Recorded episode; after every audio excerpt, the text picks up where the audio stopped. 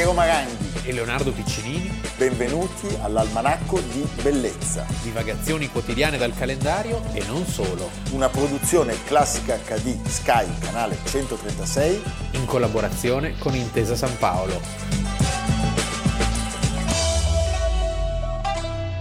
Dichiaro chiusa la votazione. Risulta che il senatore Ciampolillo sia arrivato alle 22.14 e io ho dichiarato la chiusura alle 22.15.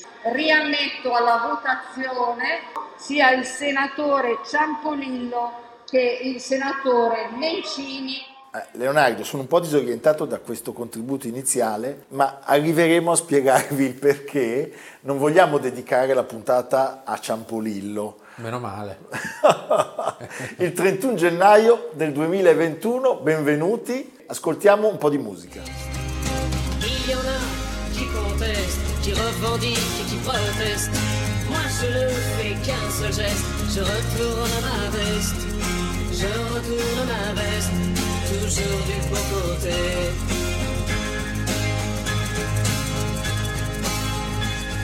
Je n'ai pas peur des profiteurs, ni même des agitateurs. Je fais confiance aux électeurs et j'en profite pour faire mon beurre.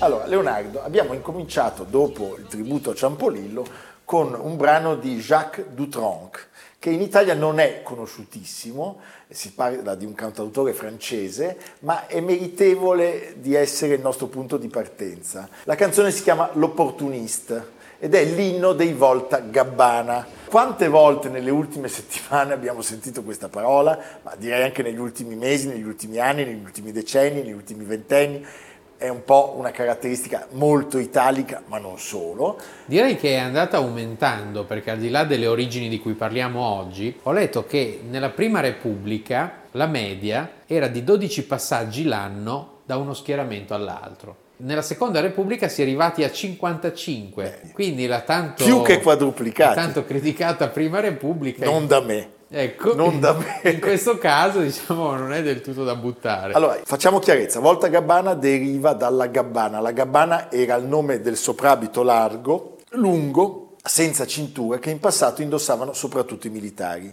ed era possibile con un colpo di mano capovolgerlo e usarlo così, double face. Mm. Prima ancora che arrivasse Daniele Stern nella moda, eh, si incominciò a usare volta gabbana appunto riferendosi a questo indumento. Ma la parola chiave della nostra puntata di oggi è un'altra, è trasformismo. Sì. Che tra l'altro, diciamo, più o meno negli stessi anni, siamo tra cavallo tra 8 e 900, si usa anche perché un grandissimo personaggio della commedia, Leopoldo Fregoli, ottiene i suoi maggiori successi, il più grande trasformista del Novecento. Due fenomeni si intrecciano, si intrecciano perché il trasformismo di cui parliamo oggi è legato a una persona che è considerato un po' il primo campione del trasformismo, poi ha avuto degni eredi in tutte le salse, in tutti i regimi. Povero. E, e stiamo è molto parlando, citato ultimamente. Molto citato Stiamo parlando di Agostino De Pretis, perché questo signore, a cui facciamo gli auguri, è nato il 31 gennaio, quindi è il suo compleanno, nel 1813. Diamo un inquadramento. Rappresentante più autorevole della sinistra storica. Otto volte presidente del Consiglio, quindi una più di Andreotti, dal 1876 al 1887 pluriministro agli interni, esteri, lavori pubblici, finanze, quindi come Andreotti. Lui morì da presidente del Consiglio, tuttora pensa, è al quarto posto nella classifica assoluta. Davanti a lui ci sono Mussolini, Giolitti e Silvio Berlusconi e lui è quarto davanti a De Gasperi, Andreotti, Moro, Crispi, Fanfani e, dobbiamo dirlo, Romanone Prodi. Eh. Ma veniamo al trasformismo.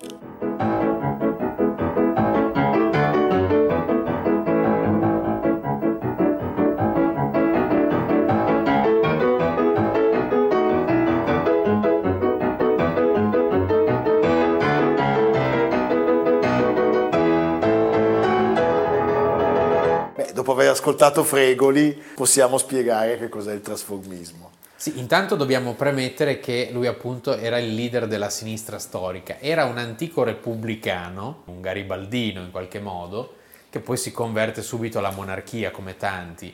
Quando si parla di sinistra storica non dobbiamo pensare a un gruppo di estremisti, Ma no. perché ancora in quel momento non esisteva ancora il Partito Socialista e soprattutto gli, ehm, i leader e, e gli stessi deputati erano esponenti di una borghesia, che Ma in questo certo. caso era una borghesia progressista. D'altra parte il Parlamento era formato da deputati che venivano eletti per censo, quindi siamo ancora in un mondo lontanissimo. Dall'Unità d'Italia fino agli anni... Votavano, scusa, solo i maschietti? Sì, dagli anni, dall'Unità d'Italia agli anni 70 è la destra, cioè il sistema liberale, che mantiene il dominio e il governo. E poi a un certo punto la destra, per esaurimento anche di proposte, di iniziativa, viene sostituita da questi della sinistra storica. Ecco, posso dare degli elementi Sì. che inquadrano che cos'era successo? Con le elezioni del 1882 l'Italia era passata una nuova legge.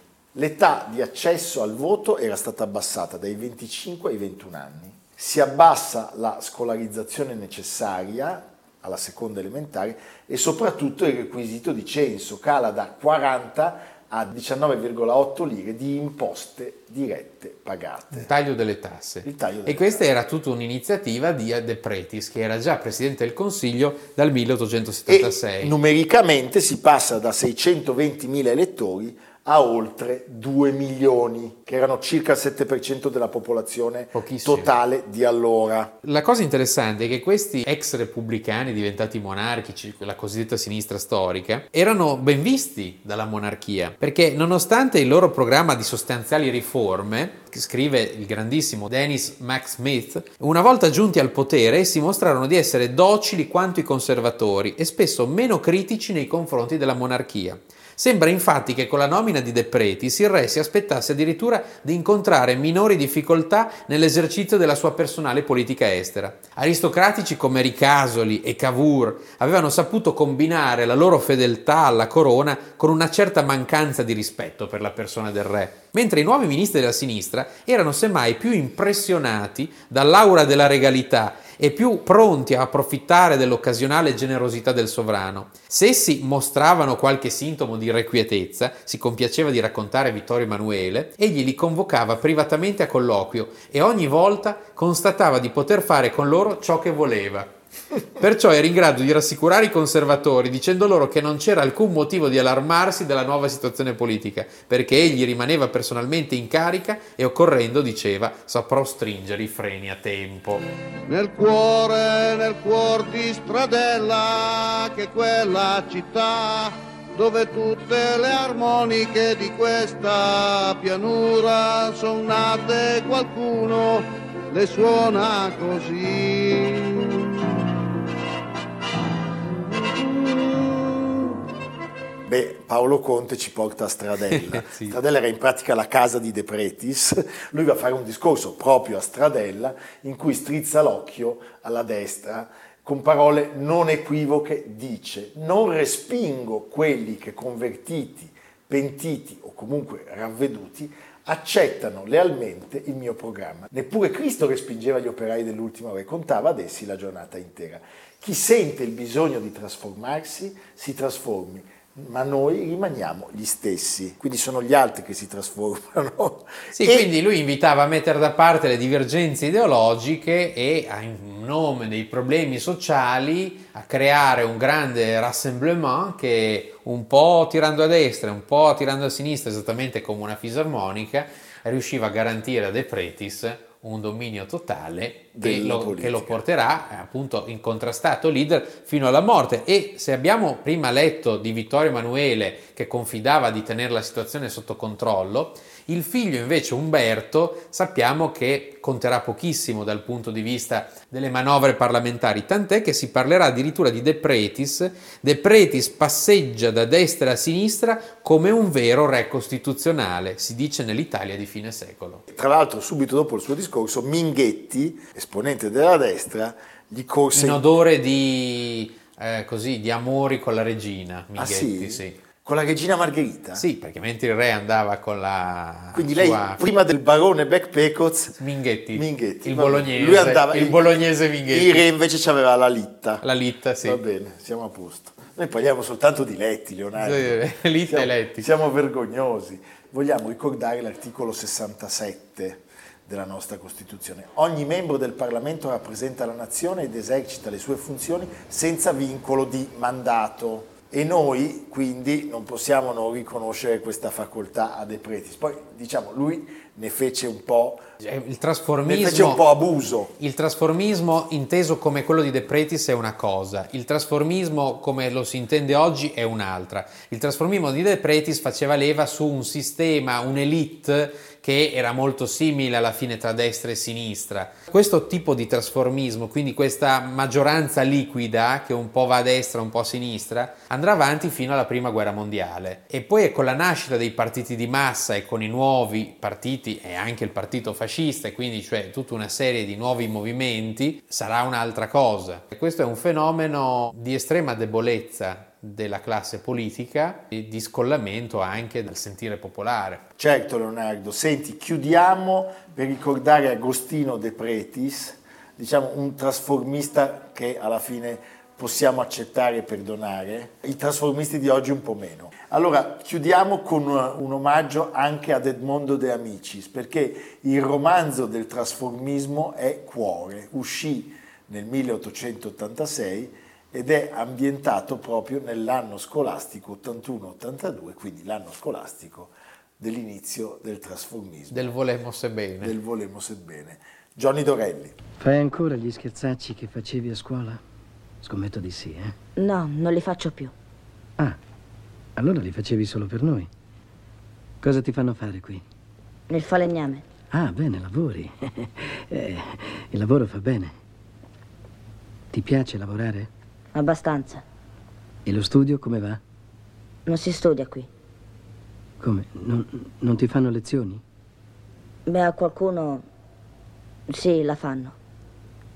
Questo è, è assurdo, non è possibile, non è giusto, santo Dio. I bambini devono studiare.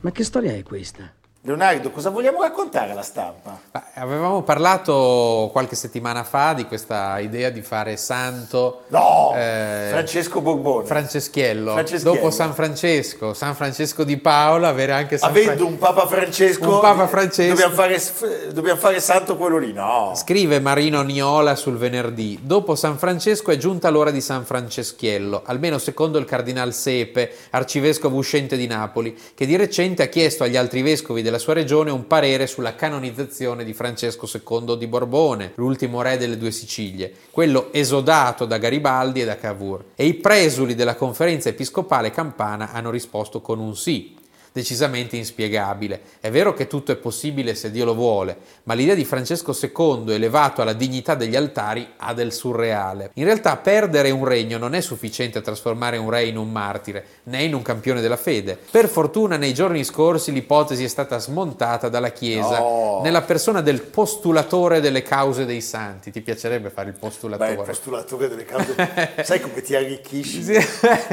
Cioè, Eh no, io ho un parente io un parente. ma, ma com'era? Era così Ma no, buono. mi da- datemi sei prosciutti lo faccio santo, beato. Il postulatore delle cause dei santi, cioè la persona che ha il mandato ufficiale di seguire lo svolgimento dei processi di beatificazione e di canonizzazione, che finiscono in gloria solo qualora venga accertato che il candidato alla canonizzazione ha esercitato in grado eroico le virtù cristiane. In realtà, a parte la cacciata dal reame e la morte in esilio, l'ultimo re di Napoli prima di Maradona, of course, Certo. non sembra proprio essere in possesso dei titoli richiesti, compresi i miracoli senza i quali la canonizzazione resta un pio desiderio, lo sapevi? Se non hai fatto mira- non miracoli, no. No santo.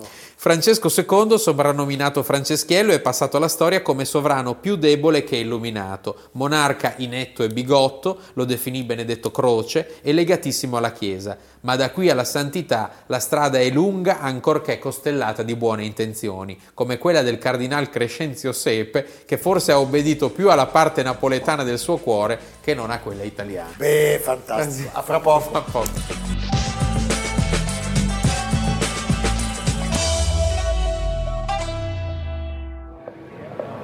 You'll find Dr. Goodhead, first on the right. Oh, thank you for the ride. Call on me if you need anything. Good afternoon. Can I help you? Yes, my name is Bond. James Bond. I'm looking for Dr. Goodhead. You just found her. A woman? Your powers of observation do you credit, Mr. Bond. James. To my friends. Senti Leonardo, stai tranquillo, non vogliamo parlare anche oggi di James Bond. Eh, sennò- Anche se ci piacerebbe. Perché questa scena è ambientata al Beaubourg, cioè al Centre Pompidou, Pompidou.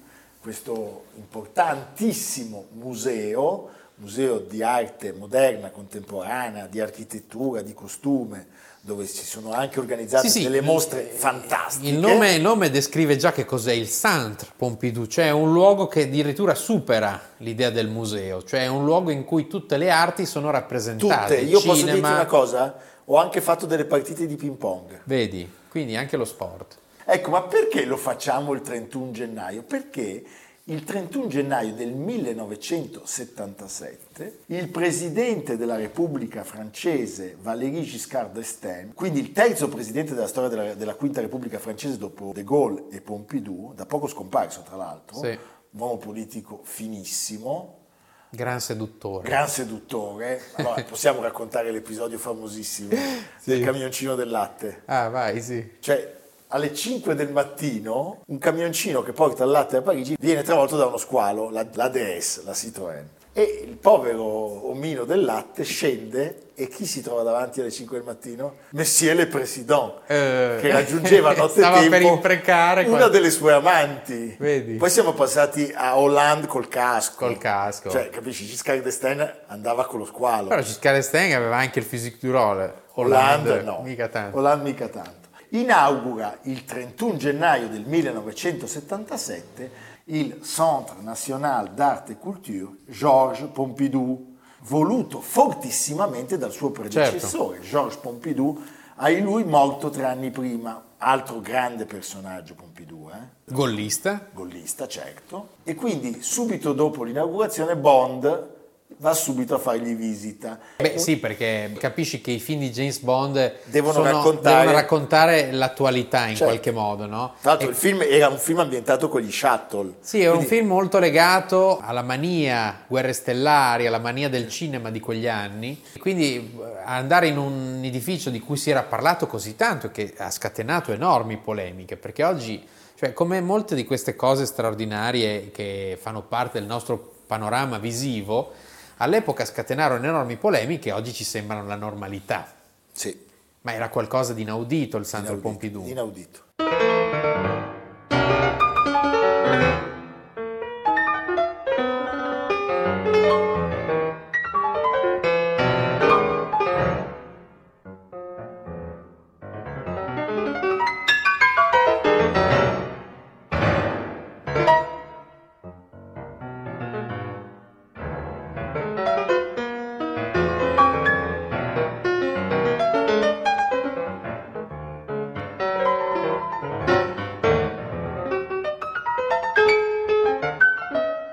Leonardo, abbiamo ascoltato un brano di Pierre Boulez, il compianto compositore francese, grande musicista, grande intellettuale, grande direttore d'orchestra. Che è Io- legato Che è al legati- Centre ma io l'ho conosciuto. La prima volta che ho incontrato Pierre Boulez ero al Centre Pompidou. Vedi, perfetto. uomo delizioso, squisito, educazione Eh assoluta. Bene, di che cosa stiamo parlando? Stiamo parlando di una macchina vivente, un mastodontico meccano d'acciaio e vetro, smontabile, provvisorio, un grande parallelepipedo con gli interni liberi eh, da accidenti perché tutti gli accidenti sono stati portati all'esterno. Quando voi arrivate nella piazza e ve lo trovate davanti è sempre un colpo. Sì, Poi c'è questa vero. discesa naturale che vi porta all'ingresso. Io lì ho visto mostre memorabili, una qualità di produzione da Cocteau a Mallet Stevens, una delle più belle mostre di tutta la mia vita, Nicolas de Style. Sì, sì, sì. No, no, certo, eh, sono importantissimi, un po' perché è lo spazio culturale più frequentato di Francia, è un luogo che ha anche dei grandi problemi, ha avuto, si sono presentati ciclicamente, perché fu progettato per accogliere 5.000 persone al giorno e poi sono diventate 25.000 per cui è stato chiuso una prima volta nel 2000 e dopo due anni di lavoro eh, è stata aumentata la superficie che oggi è di 15.000 metri quadri e si parla di una nuova chiusura perché eh, certamente così come il Louvre è stato chiuso per cercare di tra- trasformarlo e di adeguarlo ai nuovi flussi di visitatori, quindi dicevamo è un centro di tutte le arti, dal cinema, arti visive, fotografia, quindi dell'arte anche in qualche modo della produzione contemporanea, ma soprattutto è un luogo di ricerca e anche un luogo di conservazione. Contiene come museo d'arte moderna più di 30.000 opere del sì, Novecento. Che fanno ruotare, ogni, ogni, due anni arriva un curatore che le cambia. Sì. Quindi vi può capitare di tornarci cercando un'opera e non trovarla. Sì, sì, è rotazione, nella... certo. E eh, prima dell'apertura del Pompidou queste opere erano divise tra il Palais du Luxembourg, eh, il Jeu de Paume. Io una delle ultime volte che sono andato ho gioito particolarmente. Sai cosa c'era esposto al Pompidou? Il modellino della Torre Velasca di Milano, ah, dei BBPR. Che bello. Chapeau. Sì, sì, perché è un patrimonio vastissimo, mm. che tra l'altro, ecco, una cosa anche degli ultimi anni, si è esteso in qualche modo come un franchising, ha aperto una sede a Metz, quindi nella, in Lorena, molto bella, che sono stato a vedere proprio pochi mesi fa, di un architetto giapponese, Shigeru Bam, e quindi anche lì vengono esposte a rotazione, in particolare ho visto una mostra di Yves Klein, delle opere appartenenti a questa enorme, straordinaria collezione. Certo, ecco, ricordiamolo, all'epoca non piacque naturalmente a tutti e forse neanche oggi. Poi i francesi brontolano, brontolano per molto. definizione. Bernardo Valli scrisse sul Corriere: È come se fosse stato disegnato un uomo non rivestito dall'epidermide, ma avvolto nelle sue trippe, nei suoi visceri. E questa è una definizione veramente perfetta, Perfetto. perché proprio nella volontà dei due, Renzo Piano e Richard Rogers, che ricordiamolo erano dei giovani Leoni, quando hanno vinto il concorso del 1971, questo era proprio l'intento e l'intento era del tutto rivoluzionario, mai si era visto qualche cosa che esponesse le vergogne in qualche modo, certo. cioè si faceva manifesto degli apparati tecnologici, eh, esatto. delle strutture e della, della tecnologia. Delle strutture della tecnologia, Le Monde, il giornale moderato sì. per eccellenza, parlò dello stupro di Parigi. Ora mi piace subito dire una cosa che in Francia la cultura è cultura, punto.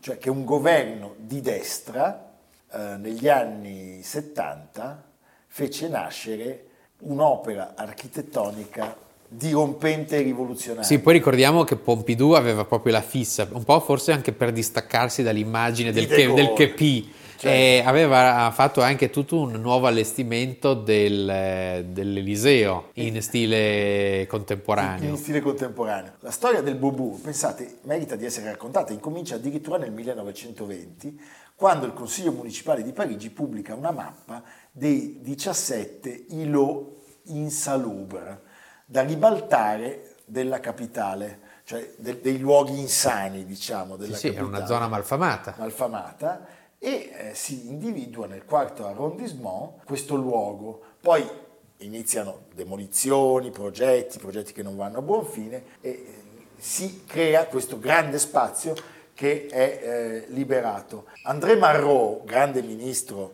della cultura di De di De Gaulle, aveva coltivato l'idea di costruire a Parigi il museo del XX secolo, però poi non se ne fece niente. Pompidou, eletto presidente, riprende in mano il progetto con l'idea di far nascere una portaerei dell'arte contemporanea da contrapporre alla flotta americana. È interessante l'idea della portaerei perché era proprio con una portaerei che erano stati portati i quadri della pop art alla Biennale di Venezia. Gli anni 60 effettivamente, se ci pensi, sono il predominio della cultura anglosassone. La Francia si sentiva... Sì, scavalcata. Eh, spiazzata da questo. E quindi, come e quindi dire, bisognava, da francesi... rispondere, bisognava rispondere. Devo dire che è stata una risposta fortissima. Fortissima, fortissima.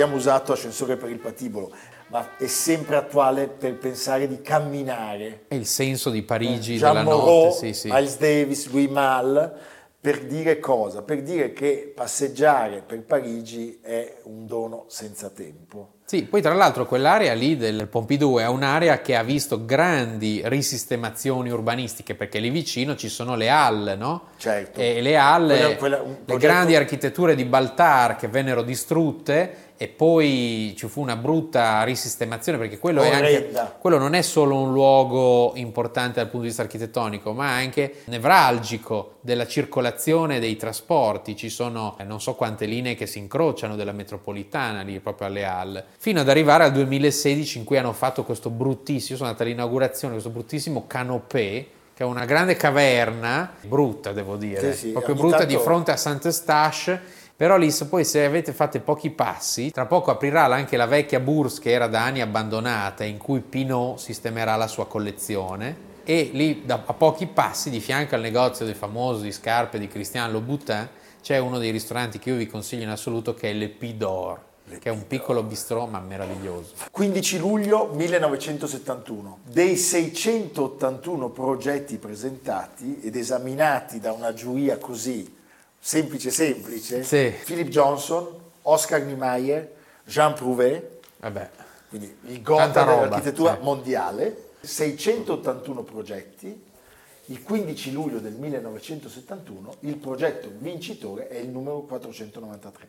Oltre a Renzo Piano e Richard Rogers, nipote di Ernesto Nathan Rogers, quindi uno BBPR. dei membri Mm. dei BBPR, quelli della Torre Velasca, c'era Gianfranco Franchini, un compagno di università di Renzo Piano, che non viene mai citato, ma noi oggi lo vogliamo ricordare. È scomparso nel 2009. Allora, se andate a cercare, si possono vedere anche altri progetti in giro. Quello forse più impressionante è quello di André Bruyère, che è a forma di uovo. Piano, Rogers e Franchini, pur molto giovani, il più anziano dei tre era Rogers, che aveva 38 anni, vincono grazie alla scelta, che pochi altri proge- progettisti seguono, di non occupare l'intero lotto del plateau e di liberare lo spazio antistante al museo. che è giustissimo. È giustissimo, Eh. assolutamente. Quel luogo è bello perché il blocco ha un respiro che lo esalta, tra l'altro, per perché se emergesse solo dalle case non sarebbe così affascinante. Per il contrasto. Justement, on vous a accusé que le bâtiment ne s'intègre pas dans un site historique parisien. Je- crois que c'était tout à fait clair dès le début qu'il fallait créer un vide. D'ailleurs, le vide existait déjà, puisqu'il ne faut pas oublier.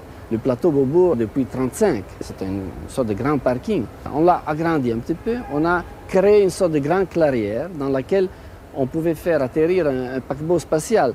Ça voulait dire introduire dans le bâtiment un sentiment qui est la curiosité. La curiosité pour quelque chose de différent et pour quelque chose qui est en même temps familier. Parce que la machine, il ne faut pas l'oublier, elle est très familiale à la vie de notre siècle. Le bâtiment, il a été conçu comme une sorte de stratification des différentes fonctions. Questo grande complesso mh, si dice di solito che è la- il simbolo dell'architettura industriale. In realtà di industriale non ha quasi nulla perché è composto da un numero infinito di pezzi che vengono progettati singolarmente e costruiti artigianalmente. Quindi è veramente un miracolo. Infatti ha richiesto poi anche una manutenzione, un rinnovamento perché è stato invaso da orde di gente. Però è un gioco, è un bellissimo, è un edificio che, che diverte è un edificio serio nonostante questo, ma è un gioco sovversivo che ribalta le regole, i modelli e, Certo. E ci, ci fa capire che questi giochi rivoluzionari, se intelligenti, Se intelligenti, sono destinati a rimanere nell'eternità. Sì, Leonardo, nell'eternità. E poi, ecco, lo ricordiamo ancora una volta al pubblico, nel basement ci sono i tavoli da ping pong, poi ci sono tutti i piani dove potete vedere le mostre, la collezione permanente, altre amenità, le biblioteche. C'è un caffè-ristorante bellissimo all'ultimo piano. All'ultimo piano c'è il Georges, un caffè-ristorante dove delle bellissime signorine vi vengono ad accogliere, vi accompagnano ai tavoli dove potete mangiare delle bellissime e buonissime torte. e c'è sempre una rosa rossa Ecco, e una vista su Parigi perfetto. Perfetto. Va bene Leonardo, senti, siamo stati a Stradella, a Sì. Roma, e un po' in giro per l'Italia con i trasformisti, e poi molto a Parigi. Sì. Dove ci porti oggi? A Venezia, ma non c'è da pagare nessun biglietto perché in piazza San Marco, che 31 gennaio 828 si indica, poi non sappiamo esattamente cosa sia successo con esattezza, il trasporto del corpo di San Marco da Alessandria d'Egitto a Venezia, opere di mercanti veneziani molto, molto furbi. Alessandria era ormai araba e con queste spoglie Venezia si candidava a diventare la seconda città dopo Costantinopoli. Il primo portale a sinistra della Basilica di San Marco sulla piazza ha l'unico mosaico antico rimasto che descrive proprio questa scena. Quindi possiamo andarlo a vedere. Sì, siamo nel 200 e si vede proprio la facciata più o meno identica a quella di oggi con tutto il trasporto. Posso fare una citazione allora, diciamo, Sì. sull'asse Venezia-Milano? Sì. Poi, quando sarà possibile, dobbiamo dirlo, da membri degli amici di Brera, Tintoretto. andate a vedere Tintoretto. che descrive esattamente la, la- la prima scena, cioè il trafugamento del corpo di San Marco. Forse il quadro più straordinario Bellissimo, eh, sì. della Pinacoteca. Bellissimo. Bellissimo. Va bene, a domani. A domani. Almanacco di bellezza a cura di Piero Maranghi e Leonardo Piccinini. Con Lucia Simioni, Jacopo Ghilardotti, Samantha Chiodini, Paolo Faroni, Silvia Corbetta. Realizzato da Amerigo Daveri, Domenico Catano, Valentino Puppini, Simone Manganello. Una produzione classica HD, Sky Canale 136 in collaborazione con Intesa San Paolo.